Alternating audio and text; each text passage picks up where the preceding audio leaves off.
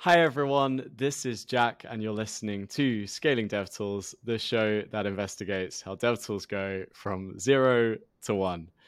I'm joined today by Sarah Jane Morris, who is the Senior Manager of Developer Community at HubSpot. Thank you for joining, Sarah Jane. Thank you so much for having me on, Jack. It's lovely to meet you. And uh, feel free to call me SJ. SJ, at the earliest stages of startups, how should they be thinking about community? I think when folks hear community, they have kind of a vague understanding of what it might imply, but it feels kind of large and potentially intimidating. But I think specifically when it comes to developer, developer companies and developer tooling, it's kind of important to get yourself into the headspace of a developer that's trying to build something and then understanding where community might be able to benefit that developer. And so in the earliest stages, when you're really just getting started, I think getting to that MVP, when you're trying to get to that, I think feedback becomes such a crucial thing to get from developers. There's always going to be a set of developers that are excited about providing feedback on a tool that may help them improve their workflow and basically build more quickly and more effectively. And so, if you can get yourself in front of a group of developers, try to really nail down that developer experience in the earliest stages you know, with a developer community, it's really only going to be as effective as your developer experience is in the early stages. You'll always want to be focusing on developer experience to make sure developers onboarding with your product or tool is as frictionless as possible. But in the early days, as you're trying to build out that community and get that sort of like those passionate users and that momentum going, leaning into that feedback is extremely important. And not only that, but if you really want to build a product for the long term, ensuring that feedback is coming from as many different kinds of developers as possible is also crucial. And I know that's a little bit easier said than done. When we're starting products, starting companies, we tend to lean on our networks and our friends, but some of the time that can kind of introduce bias into the production process and the development process. And so, you know, there's a couple of different ways of going about that. One is in the early stages, make a concerted effort to get a different a variety of skill sets, looking at your your product developers at different stages in their career, developers with different levels of proficiency. I mean, of course, it's fine to remain focused on a broad developer category that will, you know, fit the profile of what product you're trying to build. But at the end of the day, if you want your product to have staying power and kind of like that long term growth, starting early and building in those diverse voices from the get go is going to be a massive like differentiator for you versus all of the other developer tools that we see popping up everywhere. And I would say also, there are a handful of companies that I'm aware of that provide some more systematic and productized developer feedback opportunities. One company is called Haxor. So that's H A X O R, and it's run by Ian Jennings. And Ian is fantastic. He has this it's very similar to usertesting.com. He records videos of developers onboarding with a product and he outputs the developer experience on a scale that's got all kinds of different sort of signals to ensure the developer experience is is on par with the industry for that specific category. Ian is good too with recruiting various different kinds of developers. So if you're finding it a challenge to kind of diversify your developer group from your own networks, then um, using a tool like Haxor can be really, really helpful in those early stages. And then I would also say really building the solid relationships with these early stage developers that you're getting this feedback from. You want to make sure if you're going to build a long term, active, passionate community of developers that are excited to use your product and excited to talk about it with their fellow developers, you just really want to ensure that you're providing as much value as you can to this developer group before you start to sort of extract more than you're providing. So, you know, making sure the tool that you're offering, if you're not going through kind of an official program like like Ian's and like Haxor, like if you're just kind of building out your own networks, making sure that the pr- tool you're providing is going to be as you're responding to that feedback, you're iterating based on that feedback, you're making it as effective as possible for those developers. And then, you know, giving them access to things like, you know, if they're also entrepreneurs, potentially giving them time, like coaching sessions with founders or investors also providing them with, you know, it's always nice. Developers, I think, still have some love for swag. I think we all have tons of t shirts and stickers in our uh, apartments, although maybe less so after the last couple of years when we haven't been meeting in person. But I think that's sort of a distinct, unique thing without overly, you know, you don't want to overly incentivize a relationship because then that starts to take away some of the value, uh, the quality of the feedback you get. But just reminders and tokens that you really appreciate the time that they're providing you and that they are the early stage developers that are going to make or break your product. And for them to know that is going to keep them for the long term. Yeah, so that, those are sort of the areas that I would say to consider in those early stages. And, the, and when I'm talking about early stages, those are the days before you have any kind of like formal community space. I have some experience in this working with a group of like 10 beta developers at my first API startup back in Montreal in 2011 and eventually using those tactics to grow that group to to a thousand beta developers within a year. And so there was a kind of a tipping point where we needed to look at tooling and, and how to capture that feedback and relationship building in a more systematic way. So once things start to get going, maybe you just mentioned you went from 10 to 1,000 developers being in the community. What kind of things would you be focusing on at that point? Yeah, so those days of, you know, us having 10 folks that were, you know, testing the product and giving us feedback, those are, you know, the days of honestly like this is how this also shows you how long ago this was like the days of Skype calls and phone calls. like we weren't using Zoom at the time.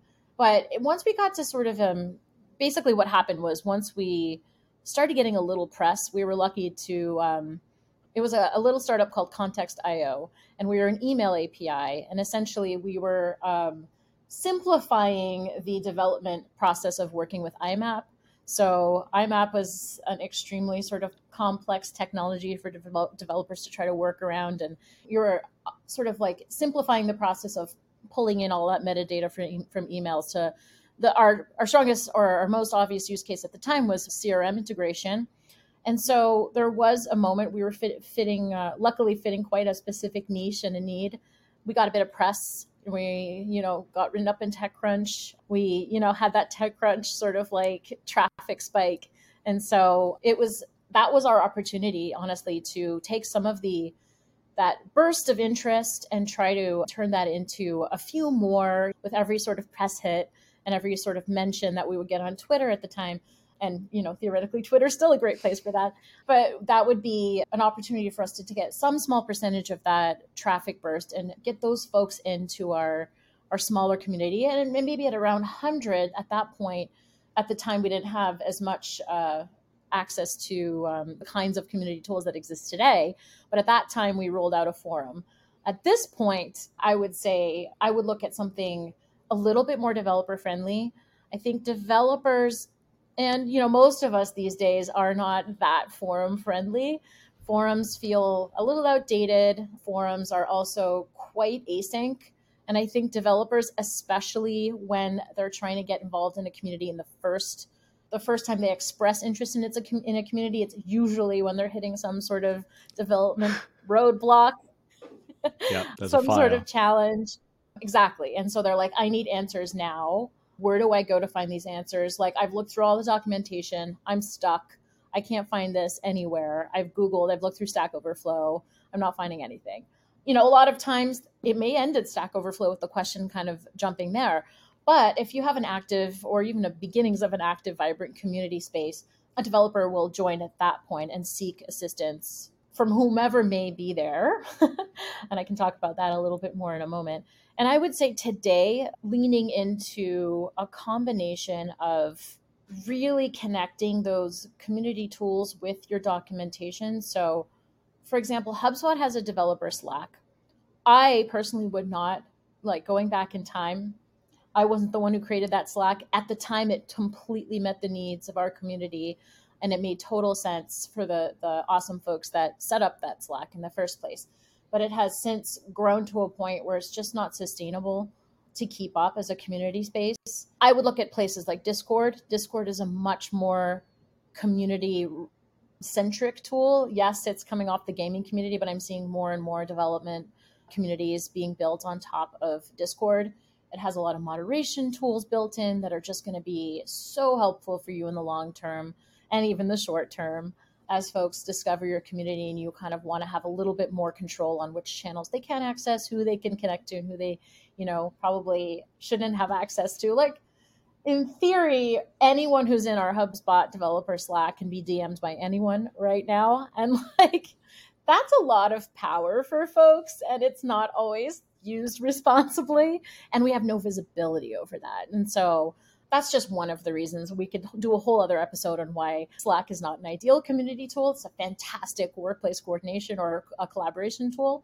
But a tool like Discord, but then also being very mindful that like a more instant response and less async tool is going to come at the cost of not having that knowledge sharing be, you know, search engine optimized like it is in a forum. And that's one of the huge pluses for a forum so as long as you're sort of building in that like awareness that if you see the same kinds of questions being asked frequently you add that to your knowledge base learning from what the conversations are in those channels.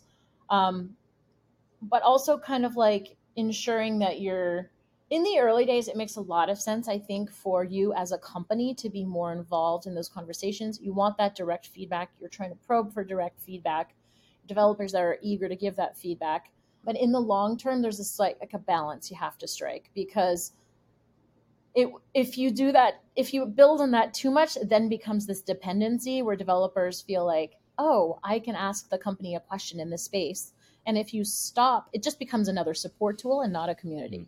And so that's why in the early stages, as much as you can, facilitate conversations between developers and have developers answer each other's questions and try to navigate through those tough situations together. Of course, not every situation is going to be conducive to that because sometimes you have to share your API key. Sometimes there's things that are just really private.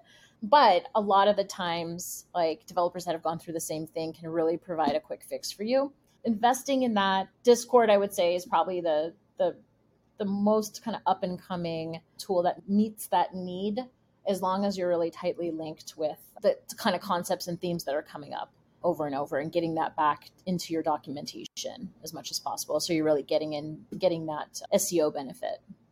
Yeah, that's that's amazing. And how in terms of tangibly measuring how well you're doing, what kind of things do you care about?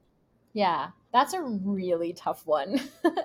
and I know that any community professional or even a DevRel professional will agree that trying to identify the right sort of KPIs for the work that you're doing is really challenging because honestly, this is really long term work.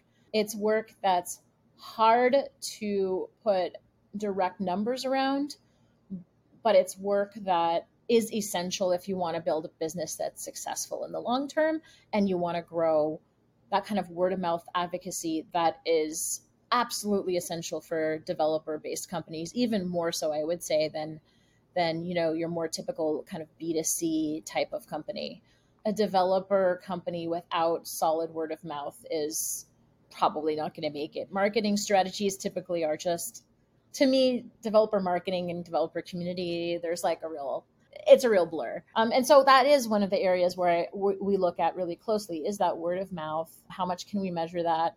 It's a little trickier to measure because, you know, it's not like Facebook is like our Twitter are like the main places where Twitter is a place where you can measure some some great word of mouth and some sentiment. At the end of the day, I think for me and when it comes to community specifically, if we're just talking about that community health metric, the one metric that I find most sort of indicative of how healthy my community is going to be in the long run is community responsiveness. And so when I say that, that's really about peer to peer developer response. And so if we have developers who are going in and supporting their fellow developers, answering questions, and getting the developers to resolution, or even just continuing conversations, then we have an engaged community. We have a community that is like, you want to see that number go up, but it, it all depends on other goals too. I do think that one is a pretty sort of like widely applicable goal size of community and things like that that's all going to widely depend on your goals as the type of company that you are how niche you are what the expectations are like i don't think it's quality versus quantity at the end of the day when it comes to community And so the way we do that currently, like there's a lot of there's so many community measurement tools popping up these days. I don't know if you've had other folks on talking about the orbit model. That is one way to measure kind of like how developers are engaging with communities. We use something that's quite similar. It's called Common Room. And Common Room is this really fantastic tool that provides really robust reporting around like overall sentiment across different sources. So today, I think we have Stack Overflow, GitHub, Twitter, our own developer forums, our developer Slack, and possibly some other sources that I'm forgetting. They offer, you know, anything from kind of a roll up sentiment um, measurement for all of those. I find that a little less valuable because it's really hard to measure, compare like Twitter sentiment versus like GitHub sentiment, very different platforms.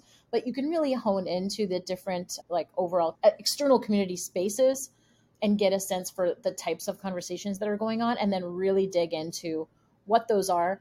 And then the coolest thing I think about Common Room is that you start to identify those folks that are out there talking about you and you can build relationships with them. And it really surfaces folks that you might not otherwise ever find in your own sort of anecdotal or ad hoc community research. It does that in a really systematic way. And it does also measure community responsiveness really well. Again, that gets really tricky because for something like Slack, for example, that is measured by posts that have like an actual reply thread. So there's a very specific way of measuring that, and that gets tricky. So we say things like in our Slack, like, please reply to any question directly in a thread just to keep things, you know, a measurement friendly for us. That's not the most important thing. The most important thing is a good community experience, but it does keep things cleaner in the community. You're always going to run into those sort of like technical asterisks when you're trying to measure community success. So I also rely heavily on surveys, and especially in the early days too, just to go back to what those initial approaches is are, approaches are to a community. If you're, you know, in a position where you're inheriting a community or you're you've got a group of folks that is maybe beyond just 10, maybe you're like at 50 or 100 that's a great opportunity to start to understand where do they live? What community spaces they rely on? Are they on stack overflow all day? Are they looking for something else? Do they google for their answers? What technologies are they most interested in? Are they like primarily depending on the tool that you have like i don't know just arbitrarily i'll say like are they react native developers? Are they like what what do they excel in? You can learn a lot about like what client libraries to prioritize like expectations around if you know if you have extensive APIs, like how to structure those, and then also there's ways to carefully do this, but start to get a sense of the demographics of your community a little bit too, so you can make sure that that your your checks and balances for diversity are there, and that can be again a little tricky, but there are lots of experts in this space who can advise. And one of the places I like to look for advice on that is Project Include. It's um, an HR focused group of folks who have come together to try to make sure diversity is better at companies in the employment setting.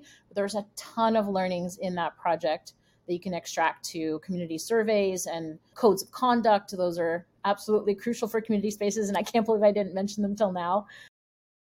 SJ, one more bonus question. When you started to answer the question about metrics, you mentioned at the beginning that community is such a long term investment that it, it can be challenging with metrics. And I see this kind of challenge of startups where it's like they have the short term objectives they have to meet. Maybe it's their accelerator telling them or the VCs that they've got to meet a certain growth week on week. And a lot of the time, anything that isn't providing that is put on the back burner. But at the same time, you see so many of the most successful dev tool startups invested in community really early on and I wondered if you see a kind of a pattern or any advice you have for startups that are at that stage. Yeah, that is, I guess, kind of the eternal question, right? When to invest in community versus not. And I think if I think about my experience and, you know, I guess the sort of like household name in dev tools that have community success, the company Twilio, I think of the common denominator being we saw at Context.io, and Twilio clearly saw a really broad developer use case for both of those products. And so, you know, interacting with email was a big problem, continues to be, you know, uh, there's a lot more tooling around it now, but continues to be a challenge. Messaging and communication APIs, that was a huge gap at the time and had such broad applications. So if you look at those two as, as, examples, like Twilio clearly being the big winner in that equation. Much love to Context.io, but Twilio really uh, has really taken developer relations and developer community to the next level. I would say, yeah, that's the common denominator. And if you're a more niche product, if you're a dev tool that's only working on it with a very specific slice of developers, then maybe doing it right at the beginning is not the most important thing. And you also have to consider long term, like you can only grow a community that's engaged when you have like a reasonable amount of volume in there. And that doesn't need to mean a humongous community by any stretch of the imagination. But the goal of a community really is to kind of provide this like moat for your company in the long term. Your community will kind of support you, it will provide that word of mouth, it will give you that source of feedback. But if you're doing something hyper niche, it may not be the biggest priority right away.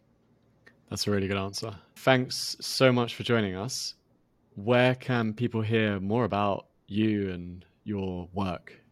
Thank you so, so much for inviting me once again. This was a really fun conversation, and I love talking about these things, and I could rabbit hole on lots of them. So, anytime anyone wants to have a rabbit hole conversation on any of these topics with me, hit me up on Twitter. I'm at Sarah Jane Morris. I also tweet about all kinds of other silly things that have nothing to do with developer community, so you can enjoy those tweets while you're at it. Anyone who wants to hit me up on LinkedIn too, just search for me and I'll be there. Thank you so much again. Thanks for joining, SJ, and see you all next week. Bye bye.